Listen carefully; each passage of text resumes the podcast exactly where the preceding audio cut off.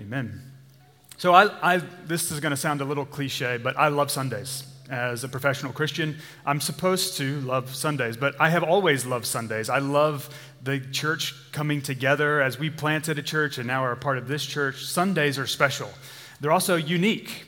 Uh, they, my rhythms are different. I'm up extremely early and have time alone, and it's dark and it's cold, and I'm usually under a blanket in my office. And uh, and I just have time to think. There's everything about Sundays I love. After we gather, it's generally met by an afternoon nap, which is my, the, the peak of a Sunday for me.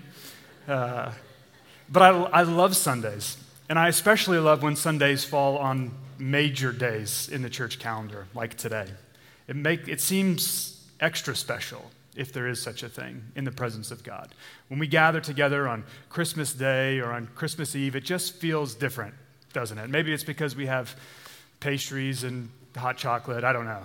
Uh, but it does feel unique, and I love that. And so at the end, uh, we're going to be in Luke chapter 2 today, and some of this you heard in Caroline's um, message to our kids. But if you don't have a Bible, there is a Bible on the end of each row. If there's not one on the end of your row, there's some. There's one, a hard black one, uh, on the end of the rows. Just grab one. We're going to be in Luke chapter 2, and I'm going to start by reading verses 1 through 7, and then I'm going to close this by reading 8 through 14 at the end this morning. Um, but it seems appropriate uh, to read and to press in to the birth of Jesus as given to us uh, by the Apostle Luke. And so this is Luke chapter 2, verse 1.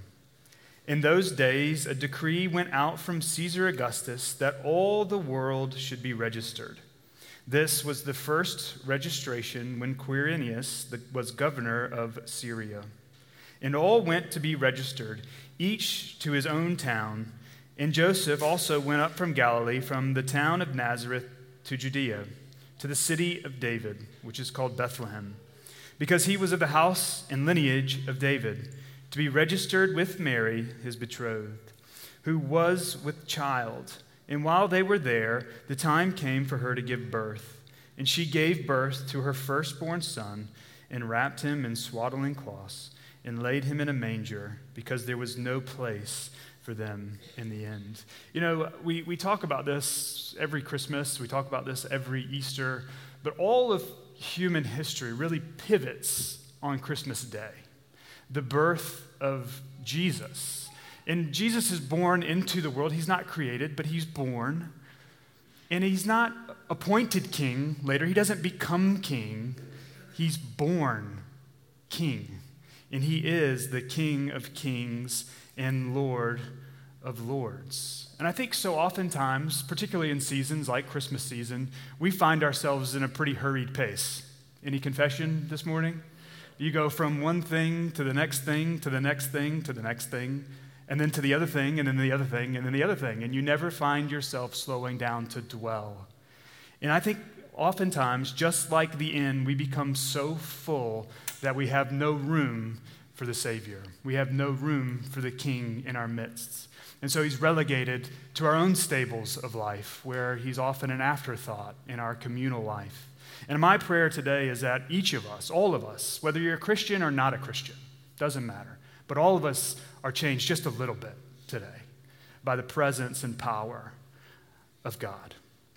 You know, when we think about a manger, uh, we often think about hay right? You think about animals, but you don't think a lot about the dirt. You don't think about the, the insects or the mice. Anybody ever been in a barn? We all like to, we like to make it beautiful and seem perfect. And it was far from perfect. But in that manger is a soul healer, is a snake crusher. In the manger is a waymaker and a death defeater. In the manger is the Son of God, the one who couldn't be captured by death itself. And so while we celebrate life, while we celebrate Jesus' birth, we must remember that it's the power of Christ being the Son of God who was born in a manger and lived a perfect life. If you're like me, you often come around days like Christmas and you think, well, why? Why did Jesus come? And I think there are a handful of reasons. We see these in Matthew's uh, chapter, Matthew chapter 5, what we call the Beatitudes. We see that Jesus came to reconcile what was wrecked in the garden. If you don't know the Christian story, at the beginning, very, very beginning, that little black Bible that you can take home with you if you, if you don't have one, there's a story of God created all things, and all things were good. And then it wasn't. In Genesis chapter 3, sin entered the world, and the consequence of sin was death. But ultimately, the consequence of sin wasn't a stopped heart or a brain that wasn't working. Some of us still have those. But it was the, the absence of the presence of God. And so, as we think about what happens at Christmas of Jesus coming, he came to reconcile what was wrecked in that garden. He came to mend what was broken and to make whole what was shattered. He came to redeem the rejected and reorient the chaos. Amen. Anybody coming in with a little bit of chaos today? He came to give rest to the weary and to bring near those that were far off. He came to put darkness in his place. This is the power of Christ, and to bring light to those who would trust in him. He came to save us. He came to bring us back into the presence of his Father. But ultimately, Jesus came because of God's great love for us. Romans chapter 5, which is, we've been slowly sneaking Romans chapter 5 throughout our Advent series. But Romans 5, verse 8 says that God shows his love for us in that while we were still sinners, Christ died for us. That is why he was born into the world. He took on human flesh flesh that would be torn open, flesh that would be ripped, broken for us. He died for us. I'm going to read from John chapter 3, which may seem super cliche. So if you're one of those Christians who is like, ah, I don't know, the church is so cliche. I'm going to read all of John chapter 3, starting with verse 16 and going down through verse 21. This is the ultimate purpose of Christ coming into the world. Listen to John chapter 3, verse 16. For God so loved the world that he gave his only Son, that whoever believes in him should not perish, but have eternal life. We've all heard that verse, yes? Whether you're a Christian or not a Christian, you've seen it at the NASCAR race. Listen to verse 17, though. For God did not send his Son into the world to condemn the world, but in order that the world might be saved through him. Whoever believes in him is not condemned, but whoever does not believe is condemned already, because he has not believed in the name of the only Son of God. And this is the judgment. The light has come into the world, and people loved the darkness rather than the light, because their works were evil. For everyone who does wicked things hates the light and does not come to the light, lest his work should be exposed. But, verse 21, Whoever does what is true comes to the light, so that it may be clearly seen that his works have been carried out in God. Love is perhaps the deepest longing of all of our souls. Not perhaps, it is the deepest longing for all of us to be loved and accepted. If you re- remember being in middle school and you know that first girl that caught your eye or the first boy that caught your eye, and you have this longing, it's in our DNA to be accepted in the presence of another. And yet Jesus comes and he accepts us for who we are. He doesn't look behind us, he just looks at what he has done in his life and his work. We all want to be loved and we all want to love someone. But God's love for us isn't expressed in a perfect set of circumstances. The life of the Christian isn't the good life, it's often met with trials and suffering, dark days. We call it valleys. Because ultimately, the pinnacle of the Christian life is met in God's presence when Christ comes back and makes all things new. But God's love for us is fully expressed to us through his Son, Jesus Christ. So if there's one thing that you take this morning, it is that. That God's love for us is expressed through his Son, Jesus. And so, how do we respond? How do we respond as a church or your church, wherever you might come from today? How do we respond as Christians? We're called to love because we have first been loved. We have an example. We are to love God and we're to love one another. You can take a look around the room. We used to do Christmas Eve, by the way, in basically a closet of this room, right? We met on a little house off the square. But if you look around, God is doing something in our midst. And it's not because there's more people than there used to be, but it's because at the core of who we are is love. The lyrics of O Holy Night say this Truly, He taught us. Do you know it? To love one another. His law is love, and His gospel is peace. Chains shall He break, for the slave is our brother. In His name, all oppression shall cease. Sweet hymns of joy in grateful chorus raise. Let all within us praise his holy name. So, what is our response to the very presence of Jesus? It's surrender, it's worship, it's confession. And as we do those things, we see clearly who God is. Philippians chapter 2 if, you, if, you don't, if you're not part of the branch, we are studying the prison epistles of Paul. And kicking off in January, we'll study Philippians, and I'm super excited to get to Philippians chapter 2. So I'm going to give you a little sneak peek, real quick, okay? A little Cliff Notes version.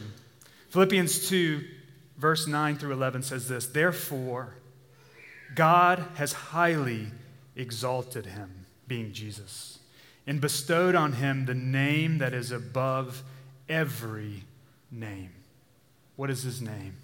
Emmanuel, God with us. Verse 10 so that at the name of Jesus, every knee should bow in heaven and on earth and under the earth, and every tongue confess that Jesus Christ is Lord to the glory of God the Father.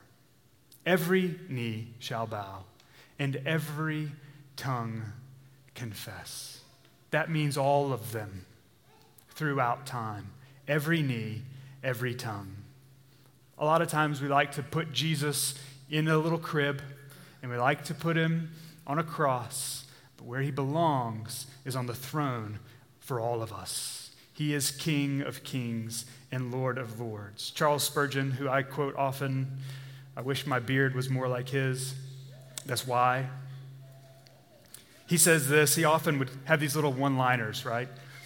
But he says, whether it's on in the manger or on the cross, wherever we see Jesus, we see salvation. Now, I don't know what you saw when you looked out the window, but uh, you see Jesus out there.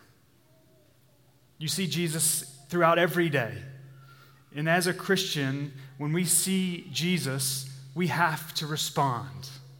And it's often through prayer but surrender, it's through worship and confession. What I loved about Riley having us look out the window is his wife was standing at the window. I don't know if you noticed that. Jordan's in the back, keeping the baby quiet. But truly, he has come to save us. Truly, he has come to save us. Luke chapter 2, verse 8, we'll pick up where we left off at the beginning. And in the same region, there were shepherds out in the field, keeping watch over their flock by night. And an angel of the Lord appeared to them, and the glory of the Lord shone around them, and they were filled with great fear. And the angel said to them, Fear not, for behold, I bring you good news of great joy that will be for all the people. For unto you is born this day in the city of David a Savior who is Christ the Lord. And this will be a sign for you. You will find a baby wrapped in swaddling cloths and lying in a manger. And suddenly there was a great there was with the angel a great multitude of heavenly hosts praising God and saying, Can we read it together? Verse 14. Glory to God in the highest, and on earth peace among those with whom he is pleased. Truly, he has come to save us. We're going to respond now by going to the table for communion as Jesus, uh, the, the last night before he was crucified, met with his disciples, the people who were closest to him, his, his best of friends. And they, they shared a meal, and he took the bread and he broke it, and he said, This is my body broken for you. And they didn't really know what he was talking about at this point. And then he took a cup of wine and he said, This is my blood, which is spilled out for you. If he has come to save us, and we are saved through his death and resurrection, and God has kept all of those promises, he will keep his promise to return and make all things new. And so, as we go to the table, our elders will be at the tables. If you want to pray, you can do that. Uh, some of our pastors will be up here in the front if you want to come pray. But use this as an invitation, as a time to respond. And maybe for you today is for the first time you've seen Jesus as the King of Kings and Lord of Lords. Don't leave without telling somebody. It doesn't have to be me. Tell somebody. Maybe for you, it's you just need to slow down and to pray. Our elders would love to pray with you. I would love to pray with you. Andrew, Jared, find someone. Maybe it's the person sitting next to you you haven't introduced yourself to yet. Maybe you just need to create space, and this is the perfect place to do it just to dwell in the presence of God. Emmanuel, God is with us. I love you. Merry Christmas. Let's pray now. Father, we are thankful that in this season of uh, Christmas joy, that we can be reminded of your great love for us, that you sent your Son uh, to live a perfect life so that we could be brought back into your family adopted as sons and daughters. The greatest gift is you. And so help us to dwell in your presence. God, for those who are in here, who maybe are feeling the stirring of your spirit, I pray that they would respond today. So, Lord, we love you and we trust you. We thank you for Jesus today, that he was born in a manger. He came as the least of these, despised and rejected by men and we thank you today that though he's born in a manger, his grave is empty. So we, we pray all these things in the beautiful name of Jesus, the King of Kings and the Lord of Lords, our Savior. Amen.